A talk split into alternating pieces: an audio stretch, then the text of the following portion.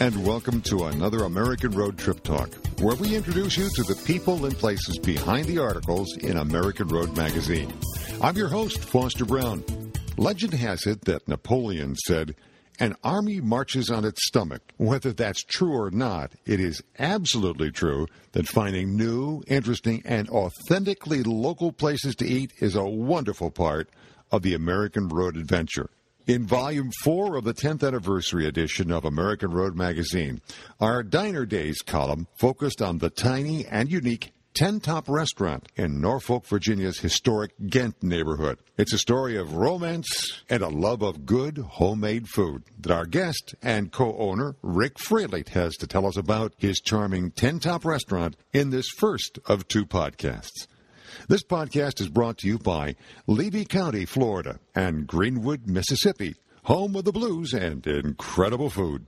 Have you ever wanted to just get away from it all? Escape to our cozy seaside town where amazing sunsets, excellent fishing, and crystal clear springs await your arrival. Come relax in Levy County, Florida. Explore our website, visitnaturecoast.com. That's visitnaturecoast.com.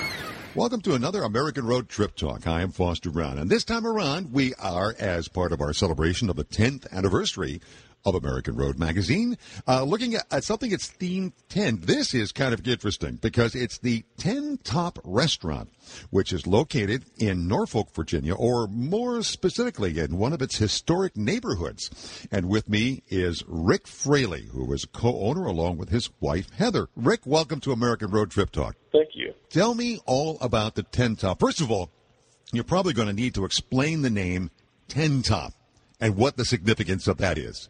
Right. When uh, the uh, restaurant was founded back in uh, in 1995 by uh, a guy by the name of Peter Pittman, who was a who was kind of a big name restaurateur in Norfolk. He um, founded uh, a few blocks from where we currently reside today, and uh, it's a little small to-go place. And there was just one table, one round table, with ten chairs, hence the name Ten Top. And like restaurant jargon, uh, a table with like two chairs is a two top and uh, four chairs four top, etc. So um, it was like a little community table. People could come in for lunch and uh, kind of share one big table and uh, sit around and have their lunch. Community is really important because of where you are. That Ghent uh, neighborhood of Norfolk. That's a really historic area. Talk about that a little bit. Yeah, it's um, it's it's an area that uh, was founded, I think, uh, by some by some Dutch developers, and it reminded them of uh, of the Hague. And actually, that's where Heather and I live. We live in a part of it which is called the Hague, um, down on the Little Water, and it's a few blocks from where our restaurant resides. And so it's a very um, kind of tight knit community. It's, uh, a lot of people walk to um, to all the the restaurants and shops on our particular part of um, uh, basically the strip of what's called Colley Avenue and uh, all the little residual side streets. We're on right a little side street right off the corner of that, and uh, it's just a community of people that really enjoy eating in individually owned small businesses and and kind of supporting local uh, local business and and uh, more than just going to like chains and and stuff like that. So that's how we kind of survive with our little uh, little restaurant. I saw that, uh, and, and doing some background, that Ghent, that their neighborhood began in the late 1890s, actually between 1890 and I think it was 1920 was the kind of the heyday of it, and then it it kind of declined after World War II. But then there's been a revival going on there. Where uh, they call it gentrification, but basically it's taking older inner city neighborhoods and reviving them, and that really is part of the charm of where your Ten Top restaurant is located. Oh, absolutely. Um, it is in a place that uh, we have a lot of very large, very old brick homes that uh, that have been owned maybe by sometimes by the same family for for almost that entire time, maybe hundred years or so. All the apartments around there are uh, are the older style. Uh, in the places that I've lived before, uh, uh, all all in Ghent since I've lived in Ghent since about 1999, and they're all that kind of style: old brick, old wood. Uh, pretty hard to hang pictures on the wall type places, and uh, the old uh, old windows that still have the rope mechanism when you lift them and close them. It's uh, it's an interesting place to live. But like you said, it's really coming. Uh, they're trying to kind of maybe modernize some of the places, but it still looks it's a nice old look to it. We'll return to our conversation with Rick Fraley in just a moment. Let me tell you about Greenwood, Mississippi. When Hollywood location scouts for the movie The Help found Greenwood, Mississippi, they knew they struck gold. The architecture, cotton fields, fabulous foods, and residents who welcome everyone with open arms was enough to convince the producers that Greenwood was the perfect place. To experience these same features that charm all the guests, take one of the Help tours and see not only the filming locations, but where the cast and crew members ate, stayed, and enjoyed Delta life. Learn the secrets of aspic and ambrosia in a help themed cooking class at the original Viking cooking school. And if it's decadence you're after, treatments at the Alluvian Spa, followed by a fabulous meal at one of the award winning restaurants, and a comfortable night spent in any of the great hotels will fit the bill. For more information about Greenwood, Mississippi, visit their website at greenwoodms.org. That's greenwoodms.org. Now let's return to our conversation with Rick Fraley about the Ten Top Restaurant in Norfolk, Virginia. Now, would you say that, Rick, you and your wife, Heather, in some ways are kind of those young urban pioneers that are going back into some of these old areas and, and making a go of a small I hope business? So. Yeah, I, I hope so because I think she and I are both in our early 30s, and um, I think a lot of that is coming into, especially the area um, of Colley Avenue that we own the business. A lot of younger people are coming in, younger as in, in their early 30s, late 20s, coming into these places that have been old.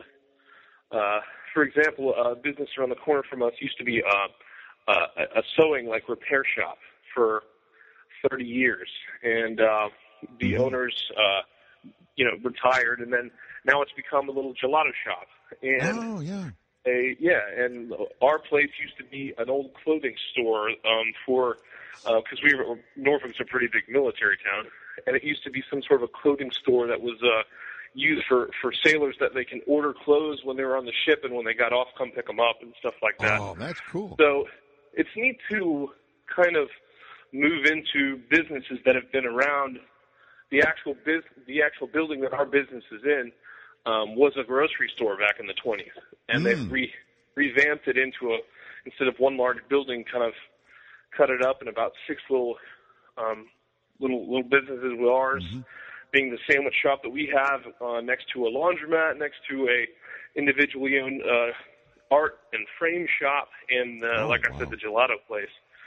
So uh, yeah, it's a lot of small businesses that are taking over That's a really buildings that other small businesses used to be in. We're talking, by the way, with Rick Fraley, co-owner of the Ten Top Restaurant in Norfolk, Virginia, specifically in the Ghent neighborhood. Rick, you, to give a little background for people who may not know Norfolk that well, you mentioned that it's a huge naval base there, and that you're actually very close to one of the bays off of the Atlantic coast. Yeah, I, actually, I think it's it, at, at one time. I think we are the largest naval base in the world in Norfolk, and it's one of the biggest bays in the world in the Chesapeake Bay, which is where we get a lot of our seafood, um, especially for the restaurant. We do crab cakes and stuff like that, Ooh. and it's all locally caught. And uh, you know, crab is a big thing that comes out of Chesapeake Bay, as well as a lot of the the food. They're like we do fresh fish in our restaurant at night, and we get a lot from the bay, as well as um, we don't t- we don't do oysters at our place, but there's there's plenty of oyster restaurants in the, in the neighborhood that definitely do. I definitely- So it, it's definitely uh, yeah, it's definitely a big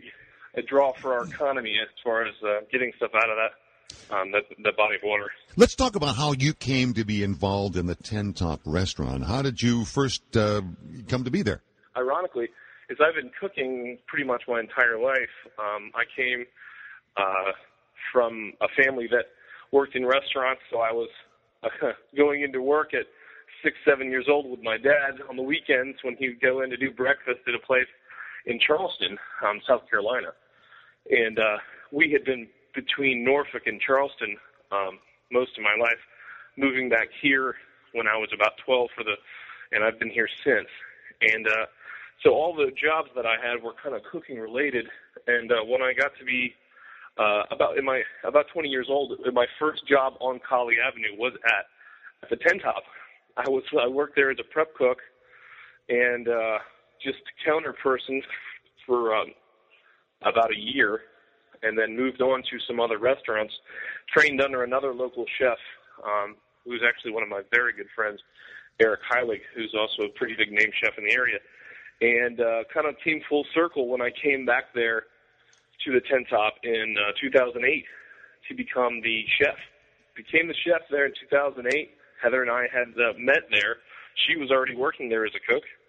She was the kitchen manager when I came on, and we kind of took the. Uh, she teased me on the first day of uh, we worked together that I was coming to steal her job.